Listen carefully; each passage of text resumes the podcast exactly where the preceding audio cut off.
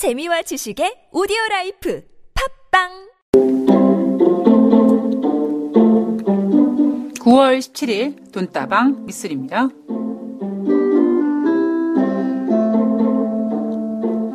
미국과 중국의 무역 분쟁 규모가 더 커지고 더 강해지고 있습니다.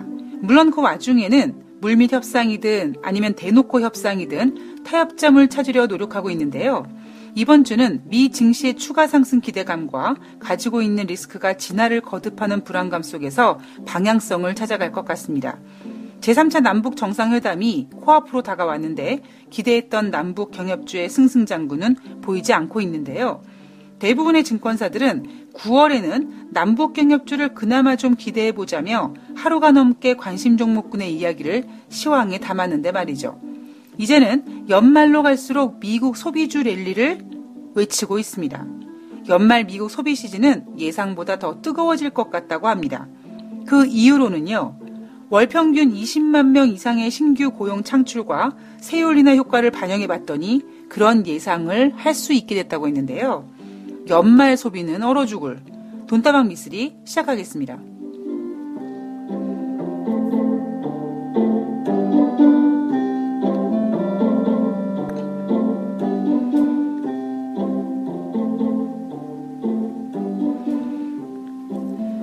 네, 9월 17일 월요일 돈다방 미술이 시작하겠습니다.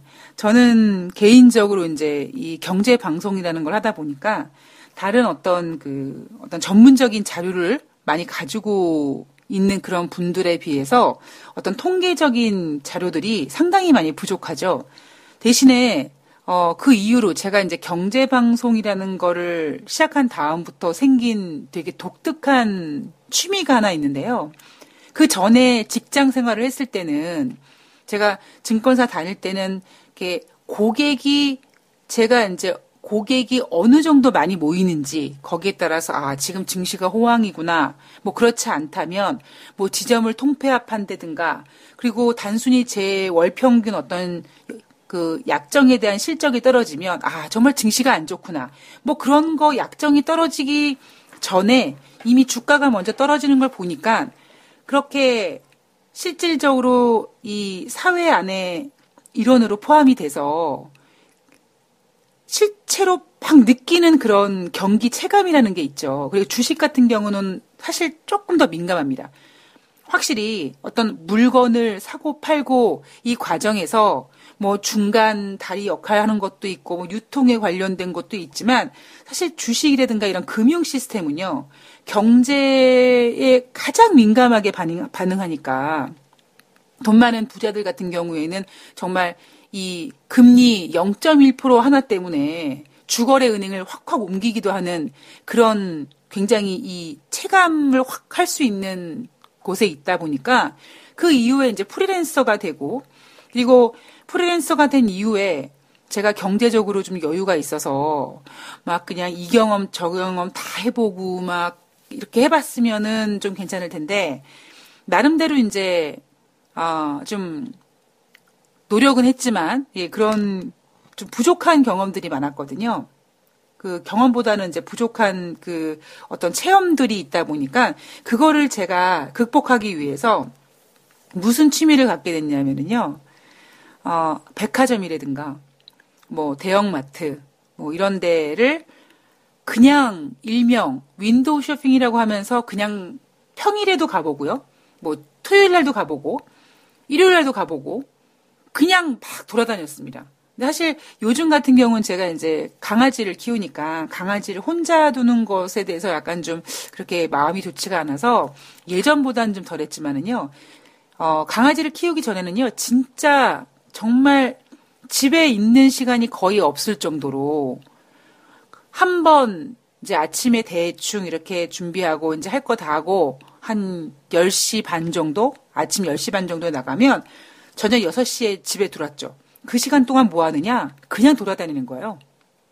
돌아다니면서 뭐 백화점, 뭐 마트 이런 데 돌아다니면서 그다음에 재래시장까지 돌아다니면서 뭐 약간 그런 그 제일 지금 경기가 안 좋은지 좋은지 알 수 있는 부분은 사실 서민들의 이 소비거든요. 근데 몇 년 전부터 제가 느꼈던 게 뭐냐면 확실히 아마 뉴스에서 가끔씩 나오죠. 뭐 재래시장의 어떠한 그 한계점, 뭐 백화점의 어떠한 뭐 그 양극화 이런 것처럼 아 확실히 양극화가 벌어지는구나 진행이 되고 있구나라고 느꼈었거든요. 그리고 어 제가 올 설 때 올해 설때 어이 대형마트를 막 돌아다녔더니 제가 느꼈던 게 뭐냐면 야 경기가 좋구나라는 게 느껴졌거든요. 뭘로 아냐면은요 카트에 담긴 사람들이 카트에 담는 그 어떤 상품들의 가격이라든가 아니면 종류 같은 거 보면은 딱 사이즈가 나오죠. 제가 예전 학교 다닐 때 몇 년 동안 그 백화점 마케팅 팀에서 알바를 하고 그리고 단순히 알바를 한 게 아니라 그 백화점의 1등부터 1000등까지 VVV, VIP 고객들의 어떤 그 고객 관리를 하다 보니까 그리고 몇 년 동안 이제 그 유통업계 백화점 쪽에서 있다 보니까요. 물론 한 곳에서 몇 년 동안 이제 알바를 했습니다만 대충 백화점에 대한 어떤 그 시스템은 알게 됐죠. 그리고 어 그리고 그 되게 재밌는 게 여러분 그 백화점에 그 직원용 그 엘리베이터 그 직원용이 다니는 거기에서 나는 어 약간 특이한 냄새가 있어요. 네. 아마 그거는 백화점 혹은 대형마트 그쪽에서 근무하시는 분들은 아마 아실 텐데 아 그렇게 제가 이제 백화점의 어떤 그 기본적인 시스템 그리고 고객의 어떤 소비 이런 것들 다 분석했었거든요. 1등부터 1000등까지. 그러니까 그 매출을 다 분석해서 그거를 이제 엑셀로 만들어서 도표로 만들어서 이제 회의 자료로 이제 제공해 드렸고 뭐 단순 작업 막 그 회의 자료 수십 페이지 되는 예, 회의 자료를 갖다가 몇십 개를 다 프린트 해 가지고 착착착착착 정리해 가지고 딱 찍개로 딱 찍는 거. 그래서 제가 그런 단순 노동은 되게 잘하거든요. 근데 여하튼 그런 걸 하면서 아 뭔가 확실히 이 경기 상황을 보면 경기가 지금 꺾였는지 안 꺾였는지가 보이거든요. 근데 올해 제가 설날 때는 아 경기가 좋구나. 진짜 이렇게 카트에다가 확실히 이 선물을 하기 위해서 이렇게 선물 세트 담기는 것도 되게 많았고요. 근데 물론 아직까지 지금 제가 녹음하고 있는 시간이 이제 9월 16일이지 않습니까? 그러니까 아직까지는 지금 여러분들이 이 방송을 듣는 기준일이 9월 17일이니까 딱 추석이 일주일 남았어요. 그러니까 아직까지는 뭐 좀 시간이 더 있을 수 있어라고 할진 모르겠습니다만 제가 요즘에는 아 경기가 좀 예전 같지가 않구나라고 느끼는 걸 뭘 느끼냐면 제가 워낙 이쪽에 관심이 많다 보니까 그러니까 저는 사실 주식을 할 사람이 아니라 예 마케팅 쪽에 이렇게 판촉이라든가 영업이라든가 그 영업도 진짜 대형마트 이런 그 마케팅 쪽을 그쪽이 맞는 거였는데 음, 팔자가 기구해서 예, 이렇게 예, 증권 바닥에 몸을 담고 있다 보니까 어, 주식은 주식대로 하지만 또 관심은 그쪽대로 관심이 있고 그리고 나름대로 관심도 많았고 그다음에 경험도 있고 그다음에 그러다 보니까 제가 요즘에는 뭘 보냐면 요즘 경기가 좋았는지 안 좋았는지 뭘 보면 아면 아니하면은요 그런 게 있어요. 어 저는 그 홈쇼핑의 쇼호스트들을 대상으로 예, 예전에 이 어떤 그 스피치 강의를 한 적이 있었거든요. 그래서 약간 그 쇼, 호스, 그, 그 홈쇼핑 그런 쪽에도 약간 좀, 예, 좀 관심이 있습니다만 요즘에 뭐가 느껴지냐면 그러다 보니까 이제 홈쇼핑 채널 같은 거 돌려보고 예, 어떤 그 트렌드라든가 이런 거 요즘에는 제가 예전처럼 돌아다니지 못하고 뭐 특히 이제 백화점은 더 못 돌아다니고 뭐 그래서 그거를 좀 대신할 수 있는 뭔가 유행 트렌드라든가 뭐 체크가 유행하고 롱패딩이 유행하고 이런 그 유행을 알 수 있는 방법 중에 하나가 홈쇼핑을 보면 되거든요. 근데 제가 요즘에 홈쇼핑을 모니터링 하면서 뭘 느끼냐면 예전에는요, 한 올 초만 해도요, 올 상반기만 해도, 어, 홈쇼핑에서 판매하는 제품들, 그리고 뭐 수입품, 좀 뭐 가격이 좀 저렴하지 않은 그런 것들, 그리고 홈쇼핑에서도 이제 맨날 뭐 싸구려 같은 거 이런 거 파는 게 아니라 좀 퀄러티를 높이자 그래서 고가의 제품들, 뭐 천만 원짜리 다이아 반지도 팔고 막 이러거든요. 근데 뭐 다이아 반지를 얘기하고 싶었던 게 아니라 제가 드리고 싶었던 얘기는 올 상반기에 홈쇼핑에서 그렇게 뭐 수입 제품이든 뭐 국내 어떤 좀 유명한 제품이든 여하튼 홈쇼핑은 공동구매라는 특징이 있죠. 그래서 일단 가격이 어느 정도 쌉니다. 근데 재밌는 거는 올 상반기에는요. 웬만큼 유명한 메이커들, 그런 메이커들 나오잖아요. 다 매진됐어요. 그리고 뭐 설 때 뭐 선물용 해가지고 이렇게 특집 방송으로 구성해서 뭐 설 연휴 전까지 뭐 배송을 해드리겠습니다. 이런 제품들 나오잖아요. 다 매진됐거든요. 근데 요즘에는요, 매진되지 않습니다. 그래서 아 이거 홈, 홈쇼핑의 구매력이 떨어지는구나라도 느꼈고요. 그리고 어 제가 뭐 대형마트 대형마트 갔을 때 뭔가 제가 어떤 관찰하는 모니터링하는 그 것에 대해서 왜곡질까봐 제가 일부러 평일 오전에도 가보고 오후에도 가보고 토요일 날도 가보고 일요일 날도 가보고 그다음에 그 대형마트가 쉬는 날이 있잖아요. 그 쉬는 날 다음에도 가보고 이렇게 해서 뭔가 오차를 줄이려고 노력을 하는데 확실히 구매력이 많이 떨어졌어요. 그래서 아 이게 경제가 확실히 힘들구나. 이 그렇다면 우리보다 더 잘 나가는 미국을 봐야 되는데 뭐 이따 다시 말씀드리겠지만 예, 미국의 지난주 금요일 날 금요일 날 증시에서 발표했던 8월 달 소매 판매, 소매 판매 예, 예상보다 덜 증가했습니다. 예, 꺾였다는 거예요. 그런데 이 상황에서 지금 또 9월 달에 금리 인상. 저는 이 구매력이 떨어졌다는 이유, 소매 판매 이런 것들이 떨어졌다는 이유가 금리 인상과 분리시킬 수 없다고 보고있거든요. 근데 거기다가 이제 또 이번 9월 24일, 9월 25일, 26일 날 금리를 인상한다면 소매 판매 뭐 이런 구매력은 더 떨어질 거라고 생각이 듭니다. 자, 여러분 12월 달 연말 랠리 기대해도 될까요? 저는 솔직히 작년만 못할 거라고 보고 있고요. 여러분들 잘 기억하시겠지만 잘 기억해 보시면요.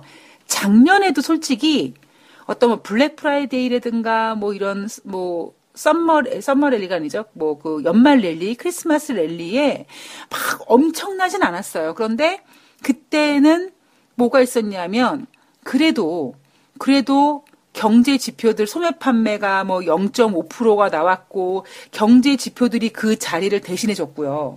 그리고 야 미국의 경제 지표가 지금 이렇게 소매에 관련된 국민들이 이렇게 돈을 풀고 있는데 그 돈을 푸는 이유가 경제가 좋은 부분도 있고 또 하나는 2018년도 이제 법인세 인하하고 세금 인하하고 이런 영향으로 국민들이 더 소비를 많이 할 거야 더 좋아질 거야라는 기대감이 크게 반영이 됐었었거든요. 근데 올해에서는 올해는 글쎄요 연말 미국의 소비주 랠리 지금 증권사 애널리스트들이 그렇게 노래를 부르는 이 랠리가 이어질 수 있을지, 예. 저는 그닥이라고 좀 예, 조심스럽게 말씀드리고 싶고요. 어, 모르겠습니다. 전문가분들께서 그분들께서 더 많은 자료, 더 뭐 확실한 자료들을 보고 아니야 아니야 더 좋을 수 있어라고 말씀 해 주실지 모르겠습니다만 제가 체험하고 제 나름대로의 뭐 인간 지표든 뭐 이런 지표들이 있어요.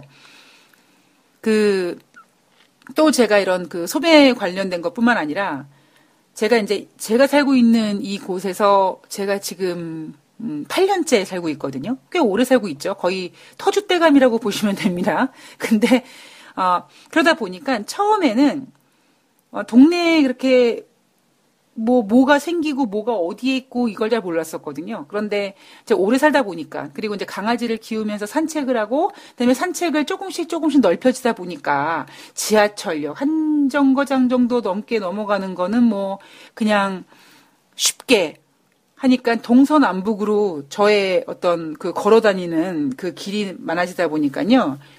제가 이제 한 몇 년 정도 사니까 아, 이 가게는 뭐 금방 문 닫았네. 이, 바, 이 가게는 얼마 만에 문 닫았네. 뭐 어떤 새로운 가게가 들어오면 아, 이 자리에는 지난번에 뭐가 망했는데 비스무리한 게 들어왔으니 안 되겠네. 이런 대충 그런 게 보이잖아요. 그래서 아침마다 산책할 때마다 어, 가게가 없어지네. 뭐 이런 거도 뭐 생각하게 되고 뭐 여러 가지로 제가 그 그런 보는 지표들이 있거든요. 그래서 아 자영업자 많이 힘들겠다. 그리고 뭐 맥주집 같은 데 가서 사장님한테도 손님 요즘 뭐 많으신가요라고 괜히 물어보고 그분이 생각했을 때 뭐야라고 하실 수 있는데 그냥 저는 제 나름대로 네 그게 제 유일한 어떤 시장 조사거든요. 그런데 제가 최근 들어서 보는 어떤 시장 조사를 통해서 우리나라 연말 뭐 랠리는 기대할 수도 없고요. 기대할 수도 없고 그리고 음, 미국도 예, 미국도 어, 그러지 않을까 기대하기 좀 어렵지 않을까 뭐 그런 생각을 한번 해봤습니다. 오늘 제가 준비한 내용이 좀 많아가지고 아, 본 내용으로 좀 들어갈라 그랬는데 아, 오늘 오프닝에서 해드린 이야기가 예, 본 내용과 그렇게 관계가 아주 없는 내용이 아니어서 예, 이야기가 좀 길어졌던 것 같습니다. 자, 2018년 우선 9월 14일 지난주 금요일 뉴욕 주식시장 마감 현황을 살펴볼 거고요. 그리고 이제 2부에서는 지난주 증시 돌아보고 이번 주 증시 어떤 거를 체크해야 되고 어떤 재료들이 있고 어떤 걸 조심해야 되고 시장에서 이렇게 이렇게 좋은 얘기했을 때 우리 투자자분들은 이런 거 이런 거 나쁜 것도 있더라라고 생각해야 된다. 뭐 이런 말씀을 좀 준비했는데요. 자, 9월 14일 금요일 뉴욕 증시는요. 다우지수가 0.03% 올라서 26,154포인트로 마감했고요. 나스닥이 0.1% 하락해서 8,010포인트로 마감했습니다. 그리고 S&P 500은요, 0.03% 상승해서 2,904포인트로 마감했습니다. 제가 원고는 9월 15일 날 토요일 날 아침에 일어나서 이제 뭐 자료 같은 거 좀 빨리빨리 준비하기 위해서 녹음은 안 하지만 자료 준비 다 하고 원고는 다 써놨었거든요. 그리고 이제 일요일 날 녹음을 하는데 아침에 9월 10, 9월 15일 날 아침에 눈을 딱 떠서 뉴욕 뉴욕 증시 딱 보고 제가 어떤 생각 들었냐면 다행이다라는 생각이 들었어요. 왜냐하면 새벽에 제가 이렇게 좀 잠을 깰 일이 생겨서 새벽에 뉴욕 증시를 봤더니 3대 지수가 뭐 크진 않지만 뭐 0.03, 0.2 이렇게 다 3대 지수가 모두 하락하고 있었었거든요.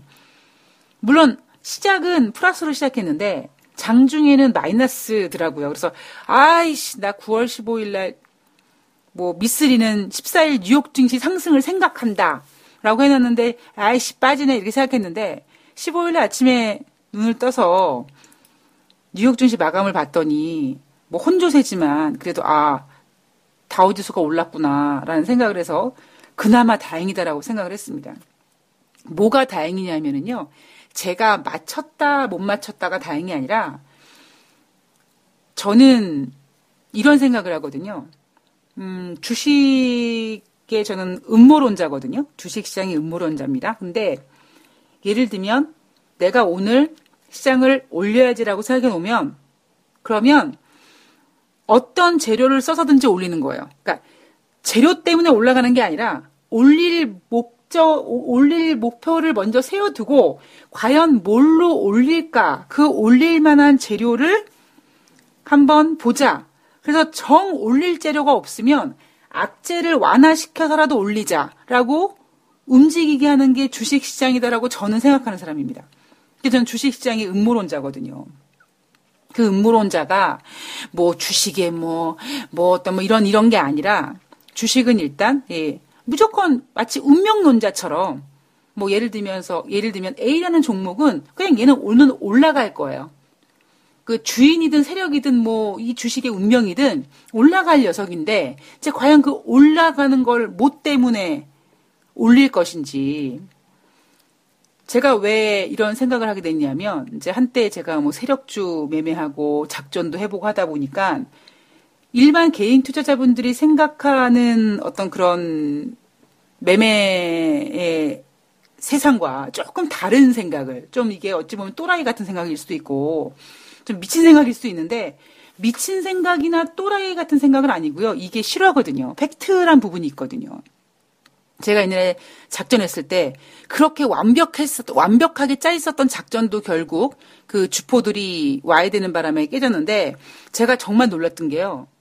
저는 뭐 물론 이제 새끼로 참여해서 속된 말로 시다발이 했던 사람인데 오늘 종가는 얼마 맞힐 거야라고 오전에 나오는 거예요. 그러니까 장 전에 장 전에 오늘 그 종목은 종가가 얼마다라고 종가가 미리 나옵니다. 저는 제가 어떤 마음이었을 것 같아요. 설마 했거든요. 아니 어떻게 종가를 만들어? 만들더라고요. 기똥차게. 더 환장하겠는 건 뭐냐면은요. 그 장전에 오늘 종가가 얼마야 라고 했을 때 종가쯤 됐을 때 그 가격이 장전에 예상했던 종가랑은 좀 사뭇 거리감이 있었던 종목이었어. 거기 거리감이 있었던 가격이었는데요. 그냥 종가에 그냥 딱 만들더라고요. 그래서 아 이래서 이래 그러니까, 시, 그러니까 주식 시장을 좀 다른 관점으로 봐야겠다라고 생각이 들었던 게 제가 그때 큰 경험을 했던 어떤 그런 그 어떤 그런 경험 속에서 나온 건데요. 여하튼 저는 9월 14일 날 혹은 제가 지난주 여러분께 말씀드렸던 것처럼 뉴욕 증시는 여러 가지 힘든 일이 있는 가운데도 증시를 좀 올리고 싶어 한다. 그게 최소한 이제 9월 14일 금요일까지는 주식 시장이 나쁘지 않을 것 같다. 그렇다면 이제 과연 9월 17일부터 9월 21일까지 이번 주는 과연 어떨 것인가? 이제 이거를 우리가 이제 봐야 될 것 같은데 이 부분도 굉장히 어려운 부분이죠. 제가 아까 오프닝에서 말씀드렸던 것처럼 어 뭐랄까요? 음, 상승하려고 하는 추가 상승할 수 있는 좀 더 그런 에너지도 있고요. 그리고 리스크가 있는데 리스크도 좀 진화되고 있고 진화되면서도 뭔가 내성도 생기고요. 근데 제가 살짝 걱정하는 건 뭐냐면 자꾸 숙제가 쌓이는 느낌이기는 합니다. 그러니까 그, 그 부분에 대해서는 2부에서 다시 정말, 다시 말씀드릴 거고요. 이날, 여하튼, 어, 제가, 아, 미증시가 조금 더 올라가고 싶어 하나 보다. 그래서 9월 14일 날 증시가 좋지 않겠는가라고 봤는데, 다행히 종가에 다우지수와 S&P 500이 제 시나리오에 좀 부합해줘서 되게 다행이라고 생각이 들고요. 자, 뉴욕 증시 나스닥이 0.1% 하락해서 혼조세로 마감했습니다. 트럼프 대통령이 2천억 달러의 중국산 제품에 관세 부과를 지시했다는 보도가 나오긴 했죠. 그러나 지시가 실행이 되진 않았습니다. 주간 상승률로는 다우지수가 0.9% 올랐고요. 나스닥이 1.4% 올랐고요. S&P 500이 1.2% 올랐습니다. 자, 이날 특징주는 수출주는 약간 혼조세였어요. 보잉이 1.2% 상승하는 반면 캐터필러가 0.4% 하락해서 혼조세를 보였고요. 유나이티드 테크놀로지 1.7% 상승했습니다. 그리고 대형 기술주들이 하락했어요. 그러니까 제가 9월 14일 날 미국 증시가 더 상승하지 않겠는가 그랬을 때 그 상승을 주도하는 건 애플일 거다라고 말씀을 드렸죠. 근데 애플이 그 전날 2.4%인가요? 상승하고 그 상승 이제 여력이 이제 지치다 보니까 애플도 하락했어요. 애플은 1.1% 하락했고요. 아마존은 1% 하락했고 넷플릭스는 1% 하락했습니다. 대형 기술주들이 하락했고요. 엔비디아가 1.9% 상승했고 그다음에 AMD가 뭐 거의 6에서 7% 정도 움직이면서 반도체주가 상승 마감했습니다. 모건 스탠리 1% 상승했고요. 골드만삭스가 0.4% 상승했고요. 뱅크 오브 아메리카가 0.8% 상승했습니다. 자, 이날 은행주들이 왜 올랐느냐? 여러 가지 해석을 할 수 있거든요. 우선 당장 이제 거의 일주일 눈앞으로 다가온 9월달 FOMC에서 금리 인상이 거의 확실시 되기 때문에 금리 인상은 은행의 수혜가 될 수 있는 재료다 보니까 은행주가 상승했다. 그리고 또 하나 이날 재료가 하나 있었는데요. 10년 만기 국채 수익률이 지난 8월 2일 이후 처음으로 3%를 돌파했다고 합니다. 그 국채 수익률이 3% 돌파해서 은행주가 강세였다라고 해요. 그런데 저는 한프로 한편으로 한편으로는 10년 만기 국채 수익률이 3% 올랐다. 그랬을 때 우리가 좀 가까운 과거로 돌아왔을 때 1월 달에 다우 지수가 2만 6천 포인트를 막 뚫고 막 미친 듯이 상승했을 때 그 다우 지수의 발목을 잡았던 게 바로 뭐냐면 이놈의 10년 만기 국채 수익률이었거든요. 근데 그때는 왜? 뭐 때문에? 인플레이션 때문에. 그런데, 그런데 지금 이번에 그거는 2018년도 1월 말에 있었던 인플레이션이 국채 금리를 3%까지 거의 근접하게 올렸고 그러다 보니까 인플레이션 우려감이 커졌고 그래서 주가가 하락했었습니다. 조정을 받았었습니다. 근데 이번에 미국의 10년 만기 국채 수익률이 지난 8월 2일 이후로 처음으로 3%를 돌파했다. 자, 이건 어떤 의미인가? 지금은 미국이 재정 적자가 커짐으로 따라 커짐에 따라 미국은 국채를 많이 발행하게 되죠. 국채는 금리와 가격이 반비례합니다.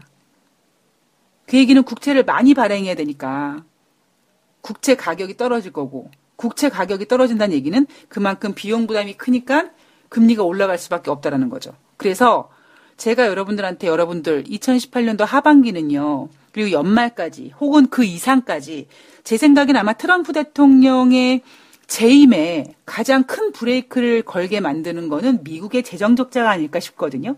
그랬을 때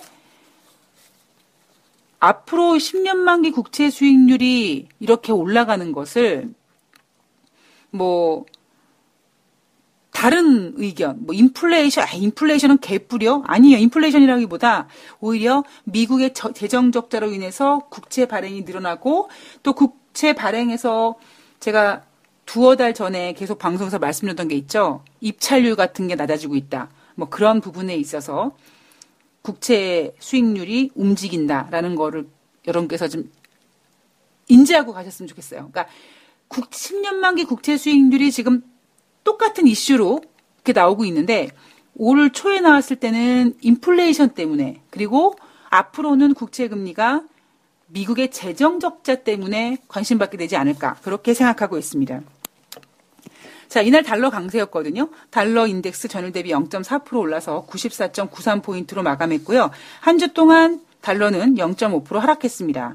경제 지표가 호조였대요. 개풀 뜯어먹는 소리죠. 예, 경제 지표가 호조여서 달러 강세로 이어졌고 이날 경제 지표가 잘 나왔다고 하는 부분은 산업 생산과 소비자 신뢰 지수입니다. 그런데 소매 판매는 적게 나왔어요. 자, 미국과 중국의 관세 부과 영향도 달러 강세를 유발했습니다. 여러분들 잘 기억하시면은요, 올 초에 미국의 인플레이션이 우려되고 미국의 10년 만기 국채 수익률이 뭐 2.9 몇 프로 돼서 3%에 육박하고 그랬을 때 걔네들을 움직였던 지표가 뭔지 아세요, 여러분? 바로 소매 판매였거든요. 소매 판매가 어땠다? 전월 대비 0.5% 올랐다. 5% 증가했다였었거든요. 그런데 이날은 9월 14일 날은 미국 주식시장이 좀 올라가고 싶다 보니까 소매 판매 예상보다 부진했던 소매 판매 이야기보다는 뭐 여전히 모든 지표가 한꺼번에 우르르 무너지진 않거든요. 했을 때 이날 좀 잘 나온 거를 예쁘게 포장해서 뭐 산업 생산이라든가 소비자 신뢰 지수 이런 지표들이 잘 나왔어요. 미국 경제 되게 좋아요. 이래서 달러 강세였습니다. 자, 국제 유가는요. WTI가 전일 대비 배럴당 49센트 0.7% 올라서 69.08달러가 됐고요. 한 주 동안 2% 상승했습니다. 브렌트유는 전일 대비 배럴당 15센트 0.2% 상승해서 78.33달러로 마감했고요. 브렌트유는 한 주 동안 1.9% 상승했습니다. 자, 국제 유가가 상승한 이유는 역시 하루 전에 빠졌죠. 그런데 유가가 또 빠졌으니까 혹시 흐름을 또 놓쳐서 또 빠질까봐 이럴 때 짜잔 하고 나타나는 게 무엇이다? 바로 11월 4일 미국의 이란 제재에 따른 글로벌 원유 공급 차질에 대한 우려가 부각됐습니다. 여러분 전날 어떤 일이 있었습니까? 오펙 산유국들이 지난 8월 달에 생산한 생산량이 이란을 제재했을 때 줄어들 생산량보다 생산량을 상쇄하고도 남을 양이다. 그래서 이란 제재에 따른 글로벌 공급 우려, 우려 차질감이 있음에도 불구하고 전일 유가가 하락했어요. 물론 플로렌스가 좀 덜 강해졌다. 그런 이슈도 있었습니다만 그런데 그 이후로 국제 유가가 하락하니까 다시 이제 이란 제재 이슈를 부각시키는데 이렇게 이 문제였죠. 미국 국무부 경제 차관보가 의회 청문회에서 이란 제재를 이행하지 않는 국가들에 대한 강한 조치를 취할 준비를 하고 있다. 이런 발언을 했다라는 거예요. 이게 뭐? 이건 다 알고 있는 발언이잖아요. 예. 그런데 전일에 8월달 산유국, 8월달 오펙 산유국들의 생산량이 이란을 제재했을 때 줄어드는 생산량을 다 상쇄시킬 수 있는 양을 생산하고 있다더라. 그래서 만약에 그 이슈가 부각되어 버리면 국제 유가가 더 하락할 수 있거든요. 그랬을 때 아니 이란을 제재 이란 제재 이행하지 않는 국가들에 대한 강한 조치하겠다고 계속 얘기하고 있어요. 이미 우리나라는 이란 원유 쓰지 않기로 해가지고 뭐 딴 데 알아보고 있다는 얘기 다 알고 있는 얘기였었거든요. 그래서 일단 지금 그래도 여전히 이란 제재에 대한 어떤 그 재료가 국제 유가를 좀 이렇게 막아주고는 있는데 그렇다면 앞으로 11월 4일 날 이란 제재가 시작되잖아요. 그랬을 때 10월 달 같은 경우에는 또다시 오펙 산유국들의 생산량을 확인해서 이 이란 제재에 따른 글로벌 원유 공급량을 공급량 우려를 상쇄시키는지를 계속 봐야 되고요. 또 하나 뭐냐면 미국의 생산량을 또 계속 확인해 봐야 됩니다. 물론 지금 주체는 얼마 전까지만 해도 미국의 생산량이 국제 유가를 움직였었거든요. 뭐 주간 원유 재고량이 뭐 어떻게 되고 뭐 생산량이 얼만큼 돼 그것 때문에 많은 영향을 받았는데 지금은 OPEC 산 OPEC 산유국들의 증산량과 이란 제재로 인한 어떤 감산에 대한 그 공급 우려감의 팽팽한 기싸움이 국제 유가를 박스권 안에 가둬두고 이렇게 움직이고 있는데 이제 이 박스권을 깰 녀석이 누구냐면 이제 미국의 생산량이 좀 영향을 끼치지 않을까 뭐 그런 예상을 한번 해봤고요. 또 하나 이날 국제 유가가 상승한 이유 중에 하나가 약화될 거라고 생각했던 그 플로렌스가 허리케인이 폭우, 뭐 정전 그리고 제가 지금 이 방송을 녹음할 때까지 나온 피해자가 다섯 명이라고 했거든요. 이런 피해를 큰 피해를 발생시키고 있고 비가 많이 오다 보니까 혹시 피해를 좀 일으켜서 뭐 송유관 이런 관련 시설에 좀 피해를 주지 않겠는가 이런 약해질 거라고 생각했던 플로렌스의 의외로 강한 모습 때문에 국제 유가가 이날 상승했습니다. 자, 그리고 국제 금값은요, 전일 대비 온스당 7.10달러, 0.6% 하락해서 1201.10달러로 마감했고요. 이날 국제 금값이 하락했던 이유는 바로 조금 전에 말씀드렸던 경제 지표가 호조여서 산업 생산이라든가 소비자 신뢰 지수. 야, 니네 소매 판매도 나왔잖아. 소매, 소매 판매 들 나왔잖아. 아이, 소매 판매는 잘 나온 것만 봐봐. 산업 생산과 소비자 신뢰 지수 잘 나왔어. 그래서 미국 경제 지표 되게 잘 나와서 이날 달러가 강세였고 달러 강세는 국제 금값에 약세 영향을 끼치고 대신 국제 금값은 그래도 1200포인트를 지지하고 끝났습니다. 자, 이날 발표된 경제 지표가 자, 8월 달 수입 물가 전월 대비 0.6% 하락해서 월간 하락률은 최근 2년 6개월 만에 가장 크고요. 8월 달 소매 판매는 전월 대비 0.1% 증가했습니다. 그래서 5,090억 달러를 기록했는데요. 전년 대비로는 6.6% 증가했다고 하고요. 문제는 뭐냐? 월가 조사치는 0.4%를 예상했는데 자동차 판매 감소 영향으로 4분의 1밖에 안 나온 거죠. 다시 말씀드리지만 이 소매 판매가 올 연초에 0.5% 전월 대비 0.5% 증가되는 바람에 인플레이션 우려감이 커졌고 그 우려감 때문에 국채 금리가 3%에 근접했다 그래서 주가가 하락하기 시작했습니다. 근데 지금은 8월 달 소매 판매는 전월 대비 0.1%밖에 증가하지 않았어요. 그러니까 인플레이션 우려감은 없는 거죠. 자, 6개월 연속 증가하긴 했으나 7월에 비해서 큰 폭으로 증가폭이 하락했다라고 합니다. 7월 소매 판매가 기존에 0.5% 증가했어요라고 했는데 기존 0.5%가 아니라 0.7%로 상향된 부분은 긍정적이기는 합니다만 제 경험으로 봤을 때 음, 정점에 있을 때 경기 정점에 있을 때 예, 돈을 가장 많이 쓰더라고요. 예, 정, 제 경험은 그렇더라고요. 예, 제 경험을 보면 제가 방송에서 가끔 10년 전 말씀드리죠. 제가 10년 전 어, 8월 달에, 네, 진짜, 이게 이상하게요. 제가 돈을 쓰고 싶지 않은데, 그렇게 돈을 쓰게끔 만들더라고요. 예를 들면, 10년 전 8월에 제가 뭐 샌프란시스코로 비행기 티켓을 끊었는데, 8월이면은요, 성수기예요. 근데 이제 그때 남자친구랑 남자친구 보러 샌프란시스코로 표를 끊었는데 남자친구가 야 나 LA로 가니까 그냥 우리 LA에서 보자. 그래서 샌프란시스코를 취소하고 다시 LA 걸 끊었는데 아니야 아니야 야, 야 출장 취소됐어. 다시 샌프란시스코 해가지고 제가 페널티만 몇십만 원을 물었거든요.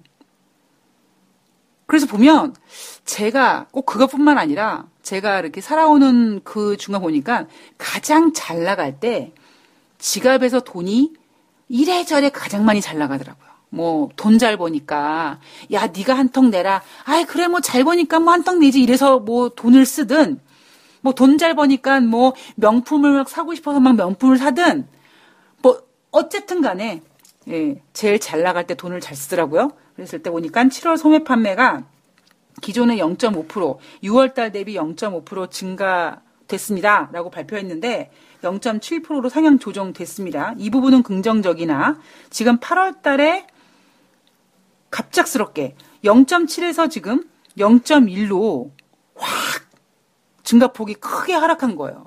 이러다가 이제 재수 없으면 이제 9월 달 소매 판매는 마이너스 전 전월 대비 마이너스로 전환될 수도 있겠죠. 자, 대신 8월 달 산업 생산 전월 대비 0.4% 증가했고요. 산업 생산도 어, 산업 생산은 0.3 예상했는데 0.4 나왔고요. 그다음에 미시간대 소비자 태도 지수가 예비치 100.8이 나왔는데 8월 달에 발표했던 8월 확정치는 96.2였습니다. 그러니까 96.2보다 잘 나왔고요. 그리고 9월 달 미시간대 소비자 태도 지수는 한 시장에서는 96.1 정도 나오겠지라고 했는데 96.1보다도 잘 나온 100.8을 기록했고요.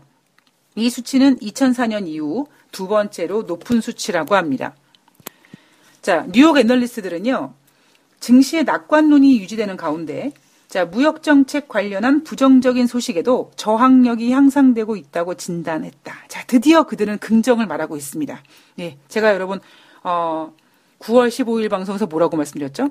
애널리스트들이 아유, 뭐 불안해요. 아직 불확실성이 있고요. 투자자들이 좀 불안해요. 이러면은 증시 더 가는 거예요. 인간 지표가 뉴욕 애널리스트들이에요. 근데 이제 그들 입에서 아, 뭐 낙관론 유지되고 있고 뭐 부정적인 소식에도 이제 저항력이 있고 또, 또 똑같은 얘기 나왔어요. 무역 관련 불확 부정적인 뉴스만 없다면 시장은 상승하고 싶어 하는데 뭐 투자자들은 여전히 무역 관련한 협상이 당분간은 진행될 것으로 보고 있는데 그냥 이 무역 관련된 뉴스는 시장에 점점 무뎌지고 있다라고 얘기하면서 2천억 달러 관세 부과를 뭐 하던 뭐 하던 간에 이미 시장은 내성이 생기고 있다.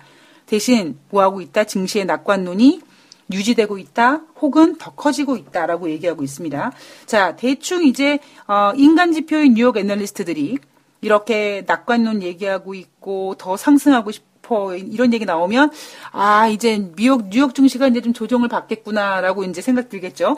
자 9월달 기준금리 인상 가능성 97.4% 반영되고 있고요. VIX 변동성 지수 2.43% 하락해서 12.07 포인트로 마감을 했습니다.